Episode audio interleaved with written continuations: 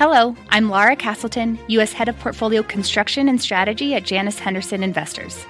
Is a brighter future possible? At Janus Henderson, we think it is. For 90 years, we've worked to help clients achieve superior financial outcomes and fulfill our purpose of investing in a brighter future together. We know that this means our thinking and our investments are helping to shape millions of brighter futures for the next 90 years and beyond. To learn more, go to janushenderson.com. I'm Scott Wapner, and you're listening to CNBC's Halftime Report, the podcast, the most profitable hour of the trading day. We record this live weekdays at 12 Eastern. Listen in. All right, thank you, Carl. Welcome to the Halftime Report. I am Frank Holland in for the Judge Scott Wapner. Front and center this hour, the great rate debate. What's next for stocks as the 10 year yield hits its highest level in 16 years? Our investment committee is standing by to debate. Joining us for the hour, we got downtown Josh Brown, Shannon Saccocia, Joe Terranova, and Bill Baruch. But first, let's get a check on the market at noon Eastern. We've seen a bit of a reversal in the markets. The Dow off of its lows, still fractionally lower. However, the S&P and the Nasdaq moving into positive territory, uh, both up just about a quarter of a percent. Not shown here. Important to note. The small caps, the most interest rate sensitive indice, uh, up the highest right now, up a third of a percent. The 10 year yield back above 4.5% at 4.52. And really, that's where we got to pick up this conversation, Joe rate pressure on the market. Is that the only thing weighing on the market right now in your mind? Well, the macro overall is certainly weighing on the market as you move to the end of the quarter. And there's the seasonality of this quarter, which in fact has been very accurate. So it is the combination of student loan implementation uh, on October 1st, the potential on the government shutdown, obviously yields and the dollar moving higher. And in the last couple of weeks, it's been oil collectively that's broken the sentiment, but I don't think what it has done, it has uh, broken the overall trend for the market in 2023. And I think that's where you have to be really careful because I think a lot of times people see the macro and they see the deterioration in the macro like we've had over the last week uh, coming out of the Federal Reserve, and they say, okay, we're going to position based on the macro. And I think it is the complete opposite that you need to be thinking about doing right now in this market. And today is representative of that. I don't think you position surrounding the macro. I think what you do is you think about the idiosyncratic stock stories. I think you think about the idiosyncratic asset class stories. You go bottoms up here and look at energy today. The XLE is up 1%. Oil prices are down. I still have high conviction that energy is in a secular bull market. Look at technology, in particular quality technology, mega caps. Those are moving higher. Again, that's where I have confidence that they'll be able to overcome a higher for longer interest rate environment. So I just urge everyone don't focus on trying to trade the macro. Go bottoms up. That's where you're going to find the opportunities in what is a difficult marketplace for sure. All right, Bill, we are just showing just a second ago the wall of worry. Um, you can just run them down right now. Look at the 10 year. Those yields rising 40 basis points in September alone. The dollar up over two and a quarter percent in September. Also, uh, oil prices rising five bucks a barrel this month alone. Which one are you focused on the most right now? I, I think rates are the biggest story right now. If, the 10 year keeps going and it's a, a, a rate of change, uh, we, as we've seen to four and a half to, to the five, then the market's going to take that and, and it's, to, it's not going to like it. Um, we could see 4,200 in the S&P. I'm watching that as, as my line in the sand. We stay above 4,200, and I, I, look at the futures levels, so that there's a reminder. That's what I'm watching there. And if it stays, I'm looking at it as a measured downside into 4,200. So to echo what you said, it's it's you know look at the bottoms up. Get the names on your list that you want to own, and this is your time as we move out of this seasonally slow, seasonally weak time of year, and we prepare for the quarter four. And I think quarter quarter four is going to be strong. And it's we see these hurdles and you forget about it and you get lost in the trees, but but know your story, know what you're looking for, and that measured downside is my story. All right, Shannon, coming over to you. I mean, how are you thinking about rates right now? Just looking at a note released by Vital Knowledge just a short time ago saying the treasuries are basically caught up in a momentum trade, and Adam Crisafulli and his team expect them to go back down unless there's some other data points that keeps them elevated. Well, I think coming into this uh, sh- potential shutdown scenario, Frank, is certainly uh, not all that beneficial given the setup that Joe just outlined, where we are in the course of the year concerns about um, continued policy questions. I mean, this is a, an example of you know looking outside of the U.S. and one of the, the maybe the rationale historically for not investing outside of the U.S. was sort of this uncertainty of policy, and I would say that that's come home to roost here in D.C. And so if you're looking at um, these you know of sh- short-term tactical overhangs, um, what it speaks to us is that we should really be looking at quality. Um, and I think that one of the, the the divergence, if you will, that Joe cited is incredibly important in this marketplace because there are going to be companies, there are going to be markets, um, there are going to be uh, geographies, if you will, that are just structurally better to withstand this higher rate for longer environment, which is something that we haven't have been anticipating. And so I think it's it's difficult right now if you're attempting to rotate your portfolio and oscillating based on what's happen, happening with either the two year or the 10 year for that matter, um, because I think it's difficult at this juncture to have a, a clear uh, a clear view, if you will, or evaluation of where that's going to be. What I'm what I think we need, are looking at is in terms of setting up for 2024, where are there potential opportunities for companies to differentiate themselves either in the equity market or on the credit side, um, where they show that they are better prepared, if you will, for this environment. And I think that's where you're going to start to see the true divergence. And I think that that comes about provided we get past this shutdown and provided that we see some resolution in the UAW strike. Okay, getting past the shutdown and resolution, two big questions. Josh Brown, coming over to you. Uh, again, 10 year yield at over 4.5%. I think what's important is that uh, real rates are are extremely positive by like over 200 basis points. Real rates are important because that's the post-inflation return that investors are getting when they're buying bonds here. And it's been a really long time since there were anything to write home about. And no matter what anyone says about the big picture or the long term or blah, blah, blah, when people are able to earn positive real rates on risk free assets like treasuries, um, they are going to represent a headwind for stocks. They are absolutely going to serve as uh, competition for continued flows. And we should not expect this time to be any different than the last you know few times that were the case. If you think about what's going on with the curve, and I, I agree with Bill, the whole show right now is rates. The short end is actually unchanged pull up um, for the for you know the, the the retail investors pull up SHY ETF. This is the one to three year Treasury. As you can see, it's been trying to bottom since November of last year. It seems stuck at the pin to these levels. There might be one more rate hike in November. There might not, but either way, uh, that might be bottoming here. The longer durations are not bottoming. The 30 year is up 12 basis points. The 20 year is up 12. The 10 year is up another 10. We're still seeing a lot of movement at the intermediate to longer end of the curve. This is normal. We should be steepening. We should be coming out of this inverted yield curve at this point, and slowly but surely we are. It's one of the longest periods of inversion ever. But that it's not trading the macro to suggest like okay there's a lot of action happening in bonds and it's happening really quickly and that is introducing uncertainty to the stock market like i feel that that's what a 17 18 vix is expressing that's what a rising dollar is expressing the amount of uncertainty is ticking up and by the way even in um, fomc uh, terms you're now seeing an uptick in uh, the amount of people who think there will be no hike in November because of all this uncertainty that's coming out of. We had earnings revisions downward last week. We had the 17th straight month of uh, leading indicator, leading economic in, uh, index declining. So we're in a situation where uncertainty is back. I think we're seeing that reflected everywhere. And I think people need to understand whether they want to be a macro expert or not, it's going to have short term ramifications on their investments. All right, so everybody's in agreement. Frank, I mean, there, there's. Oh, I'm sorry. Go ahead, Shannon. Yeah, I was just going to add to Josh's point. I think it's really important. Even Powell in his press conference said whether we go in November or not, it really doesn't matter. And I think that's the important piece. The two year, to Josh's point, is fairly well anchored.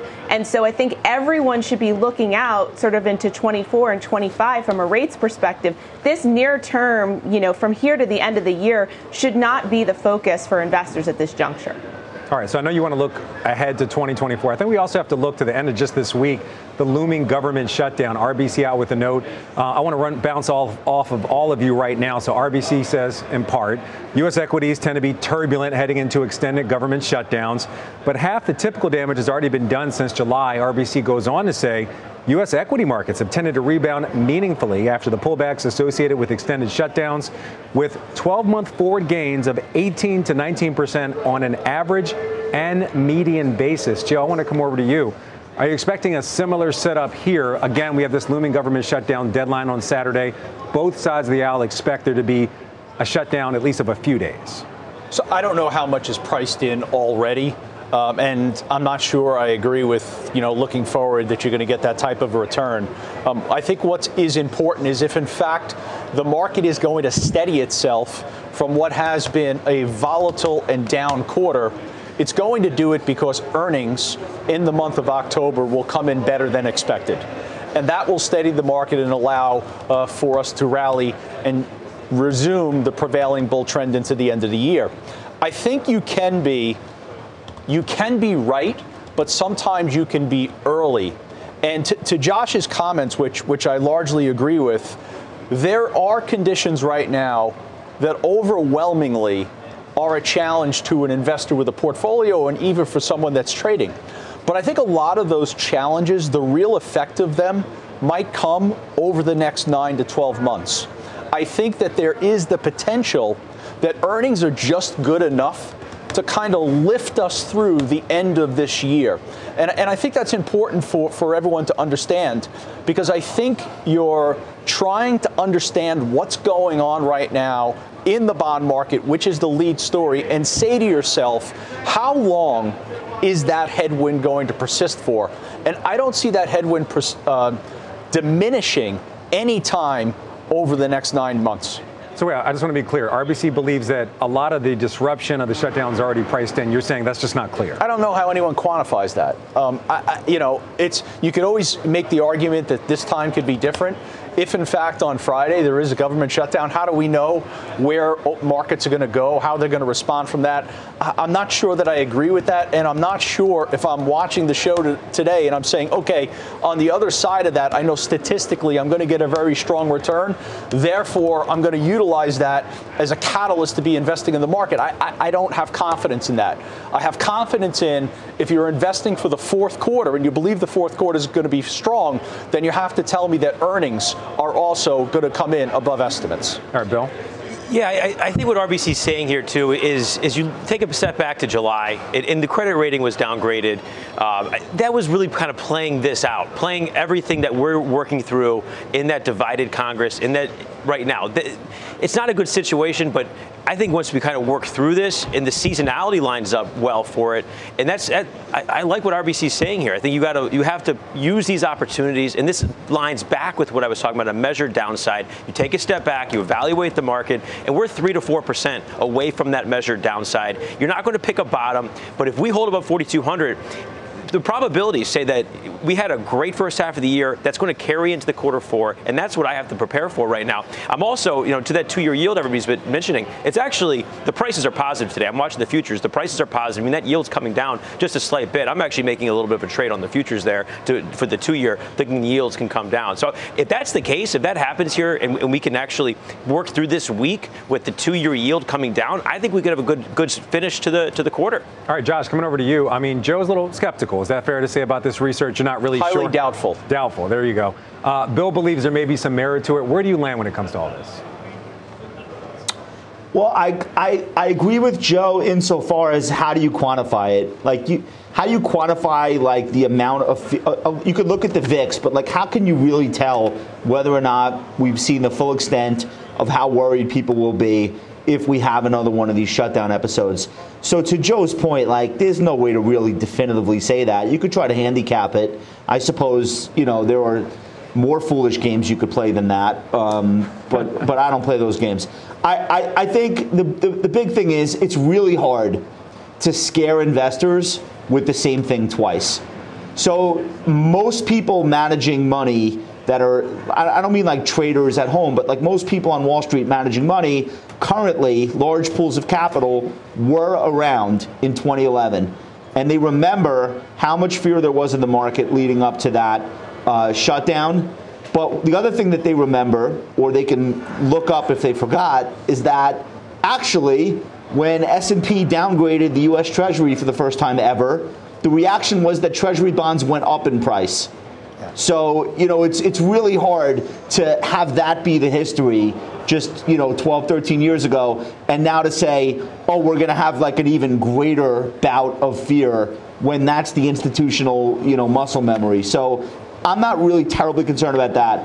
What you should be more concerned about is the fact that last week for the first time in a few weeks, actually um, earnings estimates ticked lower. So part of the narrative for the great market environment in July was that earnings were better than feared, and actually estimates are starting to tick back up. Last week that went into reverse. I'd be way more concerned with that than political speeches. Yeah. All right. Let's move on to some committee moves. Bill, I'm going to come back over to you. You've been adding to some of your tech positions. You also got out of one position. Give us a, a sense of the moves you're making. Yeah, we've uh, prepared. I, I, was on the show through much of July talking about this seasonality that we're heading into, and we used that as an opportunity to monetize that first half of the year that we had. We sold, we trimmed a, a lot of tech. We netted raising cash of 10%. Um, so I'm really just been eating back into those names a bit. I've, I've added to Apple a couple times, trying to get it back to you know equal weight in, the, in, in my in my portfolio to the to the, say the S&P 500. I still have a little bit ways to go. Uh, it's it's tied as our top name with Amazon. I've been nibbling back into to, Amazon. I expect to do that uh, again here, maybe the end of the week or maybe maybe next week or so. Uh, we put Adobe back on, uh, and I, then I added a, a little bit to that. I, I, like where they are in the AI. So I'm looking at these tech names and the fact that, that the market has come down. I'm, I'm using this as an opportunity, and this again, I, I echo it, is, is the measured downside because I'm looking at you know this is my area. This is what I want to put cash to work. Now I, I have been on the show quite a bit talking about Pioneer Natural Resources, and that was one that we increased positioning in, and, and it topped out September 5th. That was ex-dividend date, and I didn't like how it just just reversed from there. So we still own Pioneer, but I did trim it. Um, I actually just kind of swapped out and, and, and increased the positioning in uh, AT&T. You know, before we go back to energy or go to energy, I should say, I want, I want to focus on this tech trade for a second. Um, some news related to Amazon today, their investment in Anthropic. Does that give you more conviction about this name and its really high valuation? You mentioned the market's come down. Amazon certainly hasn't. 62 times forward earning. Yeah, absolutely. It's one of the most expensive names out there in, the S&P. I mean, for, for, for, its weighting, really, too, that relativity. Um, I, I, think that uh, it, this, they were behind the curve in the AI in many ways, and this kind of helps get them in line. It's, it's a step in the right direction. So I think it's a reason for, for Amazon uh, to get further tailwinds. I, I, like I like where they're going there, and, and that kind of lines up with what I'm seeing in adding to Adobe. I'm moving away from from the the picks and shovels, so to speak, of, of the AI, and where are we see software capitalize on AI and, and other places that, that haven't yet capitalized. All right, so I want to touch on some of your other moves. Uh, Joe, you also own Apple and Meta. Uh, how are you feeling about the tech trade right now? So when I think about the mega caps, I think that they have the highest potential uh, to offer an investor the resiliency that's needed in a higher for longer rate environment. And I think you kind of analyze your areas of confidence within the market. Non profitable technology and consumer discretionary, no, that's not where I want to be right now because I think there's significant challenges as you look ahead.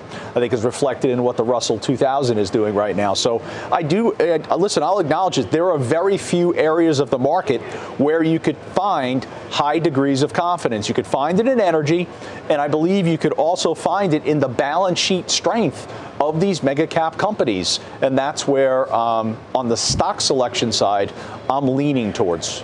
All right, Josh, what about you? You own Apple. Uh, shares down 6% in the month of September. Obviously, on a lot of China news. How do you feel about that investment in Apple right now? And then with that Evergrande news today, continued worries about consumer spending in China? Yeah, I think Apple is such a large company and operating in so many places on, on the planet and involved in so many verticals.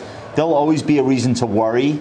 Um, but I've held the stock forever and a day. I have no plans on changing that stance at all. Um, nothing fundamental about the company has changed. Lots of new and interesting areas that they're focused on over the next five to 10 years I don't really worry about the next five to 10 days. So um, my position in Apple is uh, as solid as ever. I'm not going anywhere. Yeah, fair point. Shares Apple up 1%. Shannon, I want to come over to you. Uh, we keep talking about the volatility. The VIX started the month at 13. Now it's at 17. We have obviously that wall of worry we keep mentioning rising rates, rising oil, rising dollar. How does that make you feel about the tech trade right now?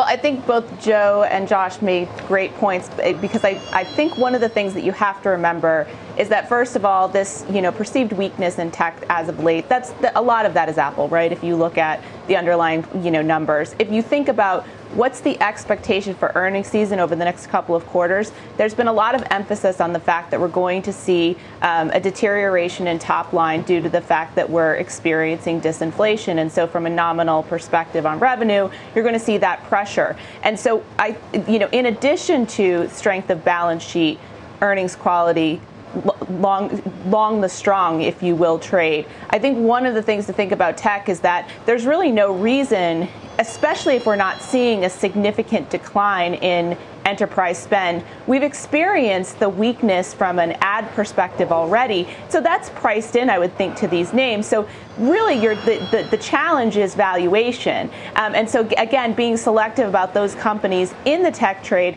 that could potentially grow that top line more than other, uh, other parts of the tech sector. I think you just have to be very, very careful. And finally, understanding who's going to be on the front edge of, of AI and who can monetize that in 2024 because all of these companies are going to eventually benefit from AI. Who can do it sooner and therefore justify some of the multiple expansion in this higher rate environment? All right, speaking of AI, as we mentioned, Amazon shares up almost 2% on that news. They invested in Anthropic. And then Friday on my show, Worldwide Exchange, we're going to interview the CEO of SAP, another company that's invested in Anthropic. We're going to talk all about their AI strategy. That's Friday on Worldwide Exchange. All right, coming up next here on halftime, we got to focus on today. A sneaker peek, one of the worst discretionary stocks over the last three months, getting downgraded ahead of earnings this week. One of our committee members, it owns this stock, and we're going to find out if they're sticking with that name in our call of the day. We got halftime coming back in two minutes. Shares down 17% over the last three months.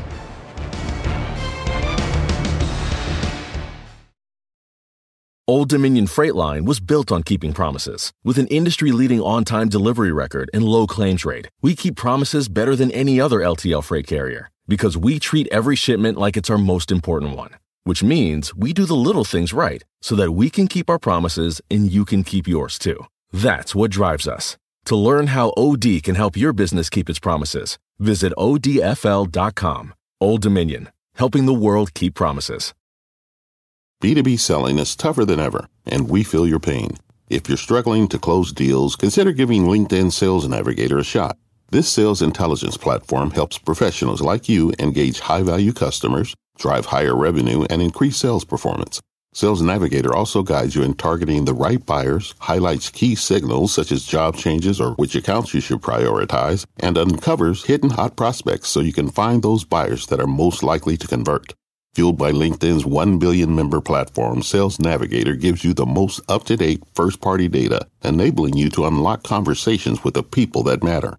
Right now, you can try LinkedIn Sales Navigator and get a 60 day free trial at linkedin.com slash halftime report. That is linkedin.com slash halftime report for a 60 day free trial. Let LinkedIn Sales Navigator help you sell like a superstar today. Just go to linkedin.com slash halftime report and get started.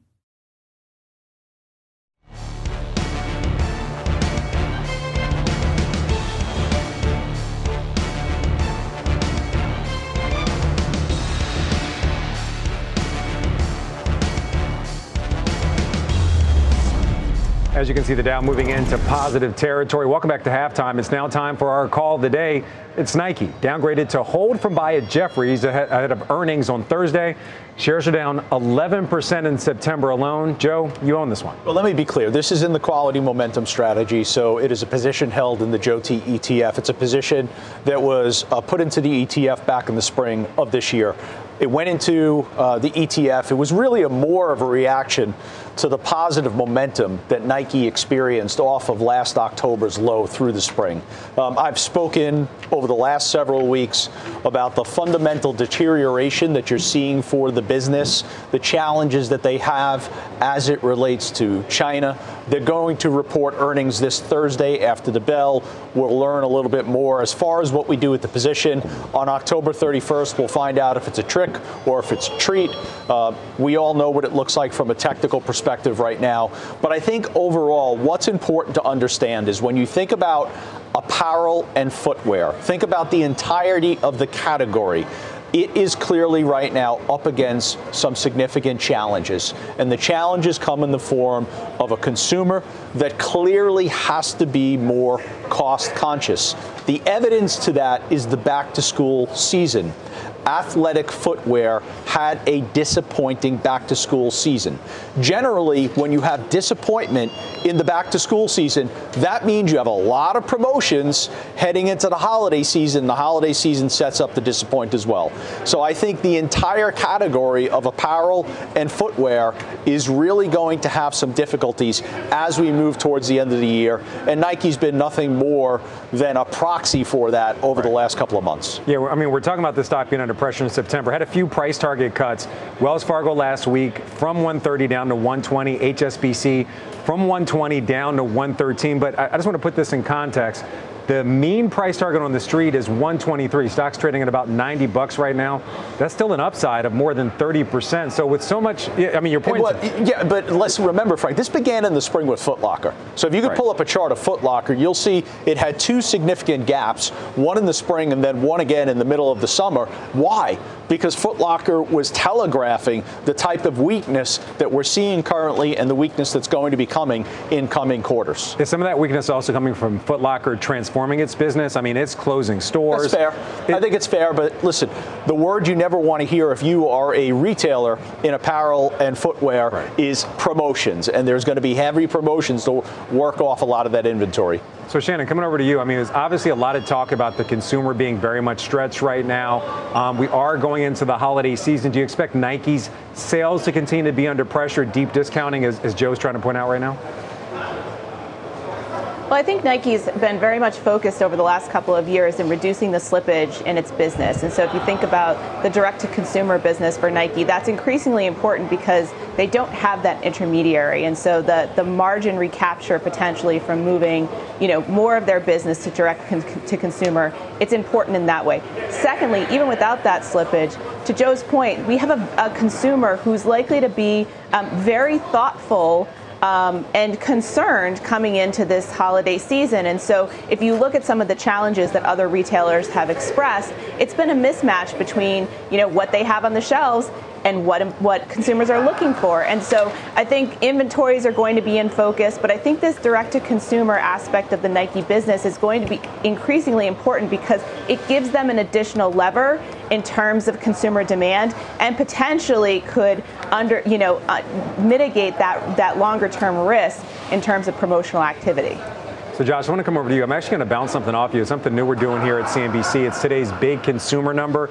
This one's from Goldman Sachs. Uh, they say 3.63%. That's where credit card losses currently stand. Goldman Sachs says credit card companies are racking up losses at the fastest pace since the great financial crisis, and they predict those losses will keep climbing through the end of 2024, maybe even into 2025 something like that weigh on a Nike? Obviously, it has broad consumer, you know, interest in general. This isn't lower income; it's not upper income. I think just everybody, just about everybody, owns a pair of Nikes. Yeah, Nike went through this period of time where their consumer was sitting at home with tons of stimulus dollars and not only buying Nikes because they always buy Nikes, but buying them to collect, buying them to trade and then resell higher.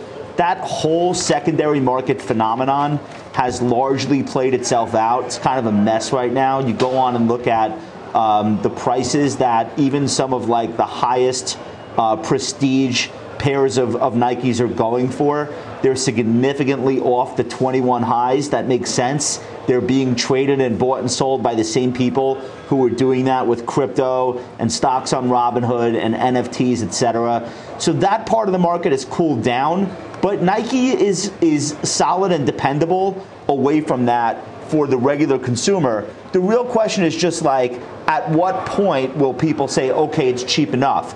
Nike is a cheap stock, right? I think technically it's going to break, by the way. I think it'll make a new low. Um, I think you can probably buy it at 80 bucks. And I'm just going on technicals there. But it's already cheap. So this is where things get tricky. Nike is 20 times enterprise value to EBITDA, a 28 PE, and a 21 forward PE. If you contrast that with the 3, 5, and 10 year median, um, the median EV to free cash flow valuation over the last three years is 42x. Uh, the five year number is 40. So this is a cheap stock. The question is, is it finished breaking down? There's nothing on the chart telling me that it's finished breaking down. So I think there's going to be a huge opportunity to get long Nike. I think the pendulum just has to swing through normal valuation and get to like really cheap. Um, if you go back in history, Nike has never had two down years in a row, other than one one episode, 1983 and 1984. The return in 1985 coming out of that was plus plus 80 percent. Nike was down 30% last year. If it goes out this year where it is, I think that's the opportunity, but you got some time and you have to wait. Unfortunately, I think you're going to get better prices later, so I would just hold off on doing anything here. All right, Josh Brown calling for Nike to go all the way down to 80, saying it hasn't had two bad years since pre Michael Jordan. That was a while ago. All right, time now to get the headlines with Pippa Stevens. Pippa, what do you got? Hey, hey, Frank. New Jersey Senator Bob Menendez defiant today as he addressed his bribery indictment at a press conference. Menendez and his wife are being charged with accepting hundreds of thousands of dollars in bribes. The senator said the cash found in his home was from his personal savings, not bribe proceeds. Fellow Democrats have called for the senator's resignation, but Menendez says he is innocent. I firmly believe that when all the facts are presented, not only will I be exonerated, but I still will be the New Jersey's senior senator. President Biden announced new diplomatic relations with two Pacific Island nations during a two day summit with the region's leaders. The move comes as the administration works to counter China's influence in the region. The president said the relations with the Cook Islands and the Niue would deepen cooperation in combating climate change, protect maritime borders, and maintain a free and open Indo Pacific region. And the Pittsburgh Steelers charter plane made an emergency landing in Kansas City early this morning. Two journalists on board reported that the plane was experiencing an oil pressure failure in one of the engines. A team spokesperson posted on social media that everyone is safe and that the team will make the necessary plans to return home today. Frank, back to you. Yeah, uh, new meaning to a soft landing. Our Pippa Stevens, thank you very much. See you later. All right, straight ahead here on uh, halftime report, the energy sector rallying today and leading the S&P 500 this quarter. We're going to hear exclusively from the Chevron CEO and where he sees oil prices headed from here. The trade next, right here on halftime. Stay with us.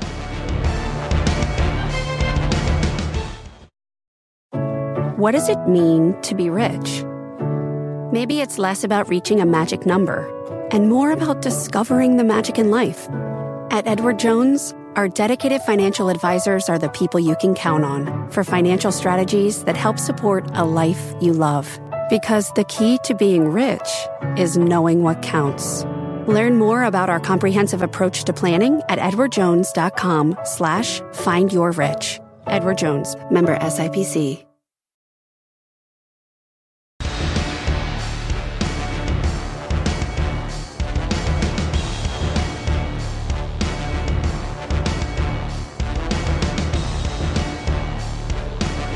All right, you see the markets fully in the green with the small caps leading the way. Welcome back to halftime. Right now we're talking energy stocks. They are leading the S&P 500 today. Crude oil trading right around 90 bucks a barrel after rallying nearly 30% since the end of June.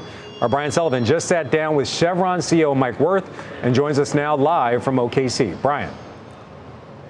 Yeah, Frank, thanks very much. And by the way, you cover transports. FedEx's Fred Smith was just on stage, and literally two seconds before we go live, the CEO of Goldman Sachs, David Solomon, walked just behind me. So if he comes back, maybe I'll try to grab him. I doubt that'll happen, but you never know. All right, let's go back to why we are here. And that is a topic I know that, that Joe likes talking about as well. And that, of course, is energy. To your point, Frank, 30% jump. So, what exactly is going on? We've got these OPEC cuts, Saudis cutting a million barrels a day extra, Russians cutting as well.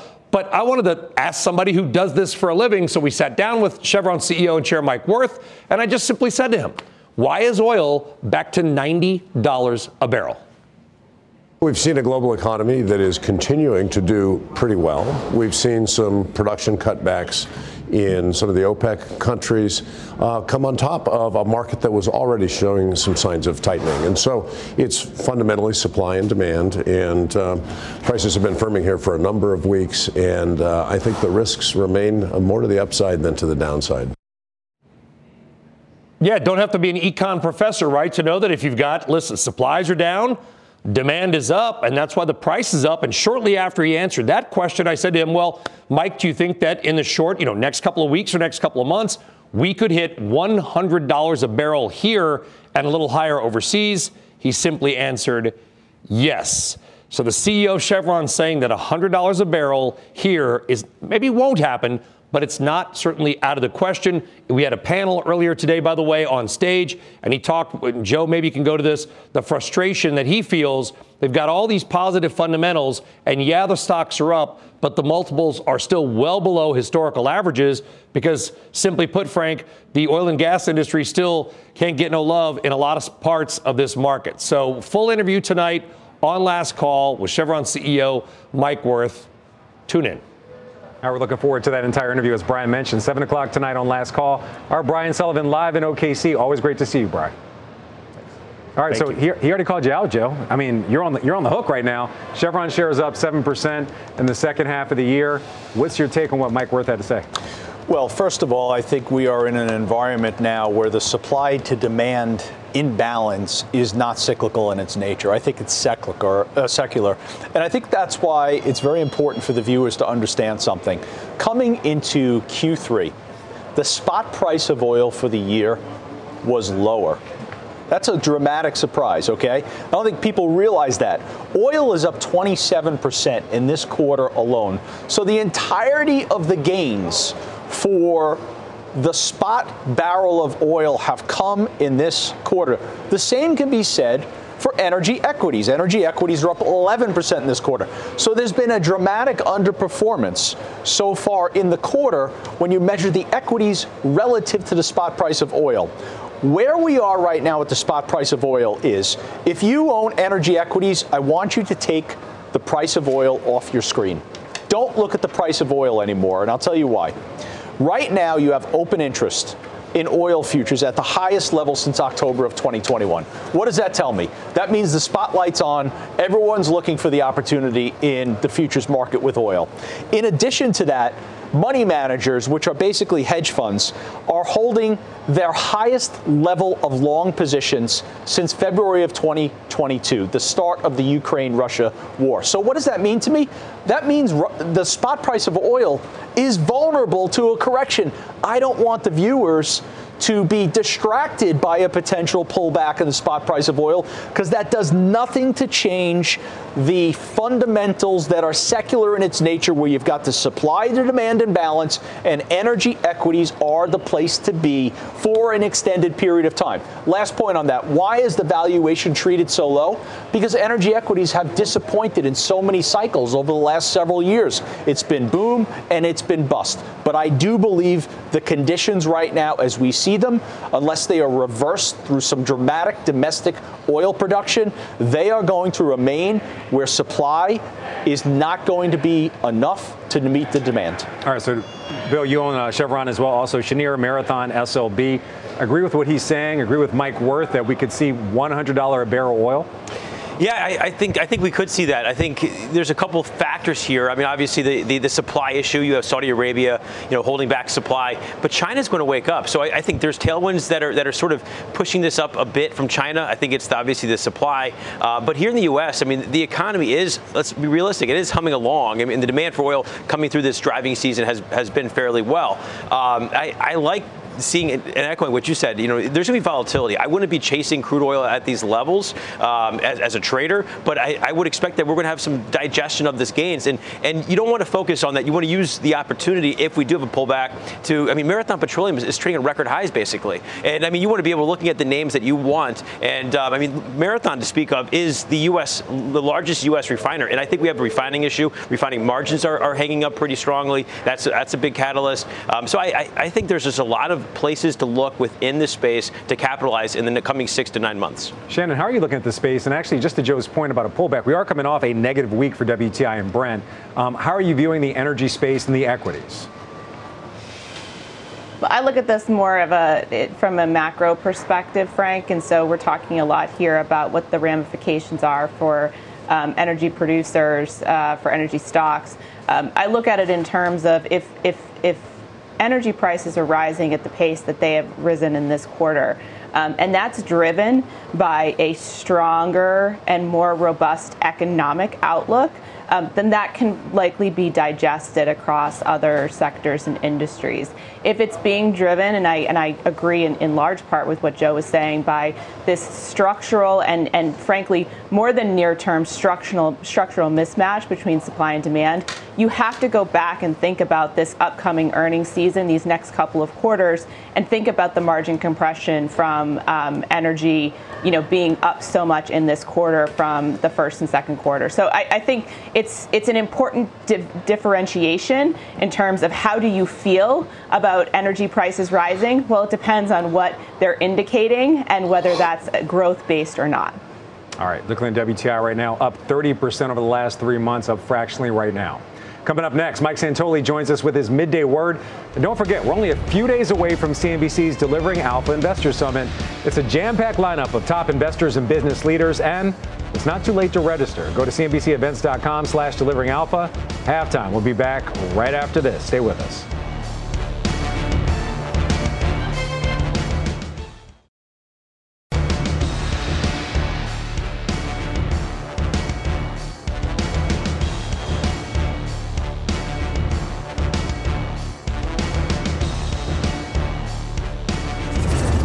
Right, welcome back to halftime. Senior markets commentator Mike Santoli is here with his midday word. Mike, what are you looking at? Uh, kind of half-hearted bounce attempt. I guess the question always, when you've had three straight down weeks and it's been about a six percent pullback, is have we done enough? Is the market kind of stretched uh, to the downside enough to really make a bounce here? I think there's plenty to prove still for the market. Uh, one of is either tolerance for yields hovering up at this level, or finally a bid entering the, the Treasury market that gives some relief from that front. So some of the stuff's rounding into place. You look at some of the indicators of the market being uh, oversold. Also interested to hear the Fed speak this week, not just because we always want to listen to it, but um, sometimes there's an effort by some members of the committee and some Fed folks to push against the market's prevailing impression of what just happened at the prior meeting and press conference. Right. So that hasn't happened yet. I mean, basically, right now, in unison, people are saying we still think the economy's strong, and I don't think the market wants to hear right now that the economy's really strong because we knew that going back a couple of months. That's not news to us. What's news to us now is is it going to slow to a sustainable level or are you going to be happy to keep rates up here even if the economy falters? So a bit of a head scratcher for me. We're seeing the small caps, the best performer. They're generally the most interest rate sensitive. Why do you think today, out of, out of all the indices, they're the best? I would just say because they led the way down and they have been uh, really under a tremendous amount of pressure. They have uh, really broken down on the charts. So to me, it's more about the, the sequencing of uh, of the fact of which areas of the market are a little bit more oversold. All right, Mike Santoli with his midday word. Mike, thank you very much. Straight ahead, Josh Brown making some big moves in his portfolio. We'll, we'll reveal the names and those trades after this very quick break. Stay with us.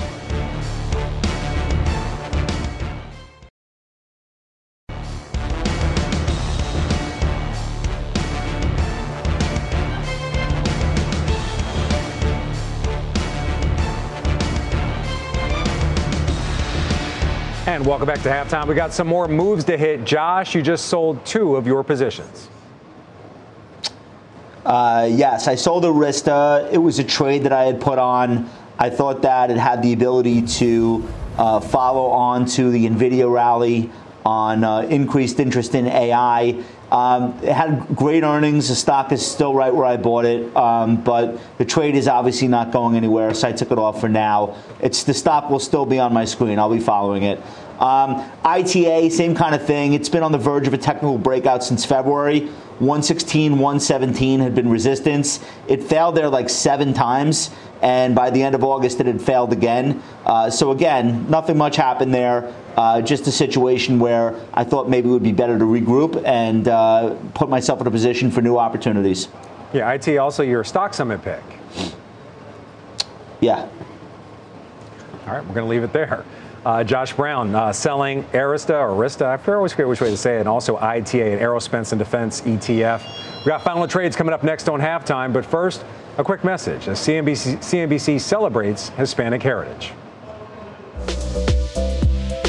Given that it's Hispanic Heritage Month, one of my most profound mentors was uh, Justice Sotomayor. I was able to clerk for her when I graduated law school when she was on the Second Circuit.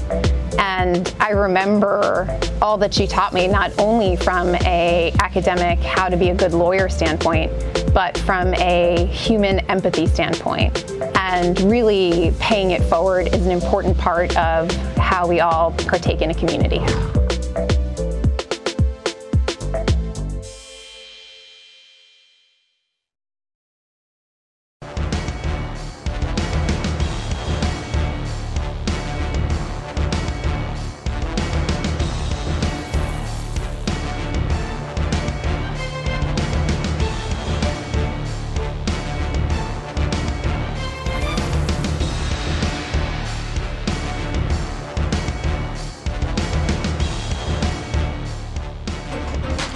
Following the Halftime Report podcast? What are you waiting for? Look for us in your favorite podcasting app. Follow the Halftime Podcast now.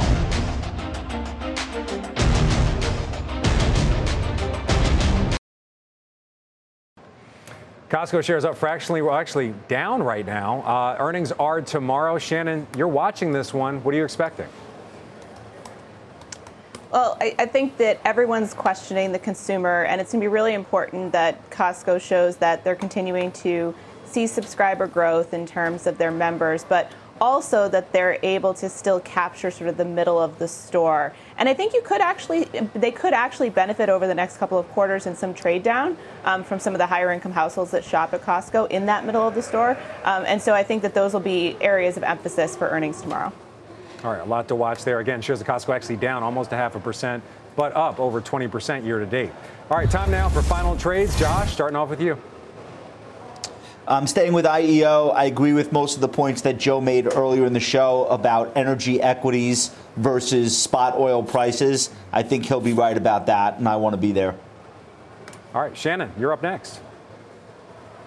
Consumer staples, uh, I think we're going to see a continued trade away from discretionary to, to staples, and there is some brand power and pricing power within the staples segment. All right, Bill, looks like we're revisiting one of your moves. Yeah, Adobe, this is where you got to plant those seeds. We're trading in the $500 shelf here. This is going to be a, a, a name in the thick of the AI, and they're a very high quality SaaS company. All right, Joe, you got the last word. Yes, in energy, there is clearly a supply to demand imbalance, not in oil, but in the refined products. Phillips 66, PSX trades at a ridiculous six times earning. That's the trade going forward. I would be long. All right, that's going to do it for halftime. We got the exchange starting right now. Thanks for watching. You've been listening to CNBC's Halftime Report, the podcast. You can always catch us live weekdays at 12 Eastern, only on CNBC. All opinions expressed by the Halftime Report participants are solely their opinions and do not reflect the opinions of CNBC, NBC Universal, their parent company, or affiliates, and may have been previously disseminated by them on television, radio, internet, or another medium. You should not treat any opinion expressed on this podcast as a specific inducement to make a particular investment or follow a particular strategy, but only as an expression of an opinion. Such opinions are based upon information the Halftime Report participants consider reliable, but neither CNBC nor its affiliates and or subsidiaries warrant its completeness or accuracy, and it should not be relied upon as such. To view the full halftime report disclaimer, please visit cnbc.com forward slash halftime report disclaimer. From their innovative practice facility to unmatched views from the fairway, the PGA of America is helping lower scores and elevate fan experiences with 5G solutions from T-Mobile for Business. Together, we're using AI-powered analytics to expand coaching tools and bringing fans closer to the pros with 5G connected cameras. This is game-changing innovation. This is the PGA of America with T-Mobile for Business. Take your business further at T-Mobile.com/now.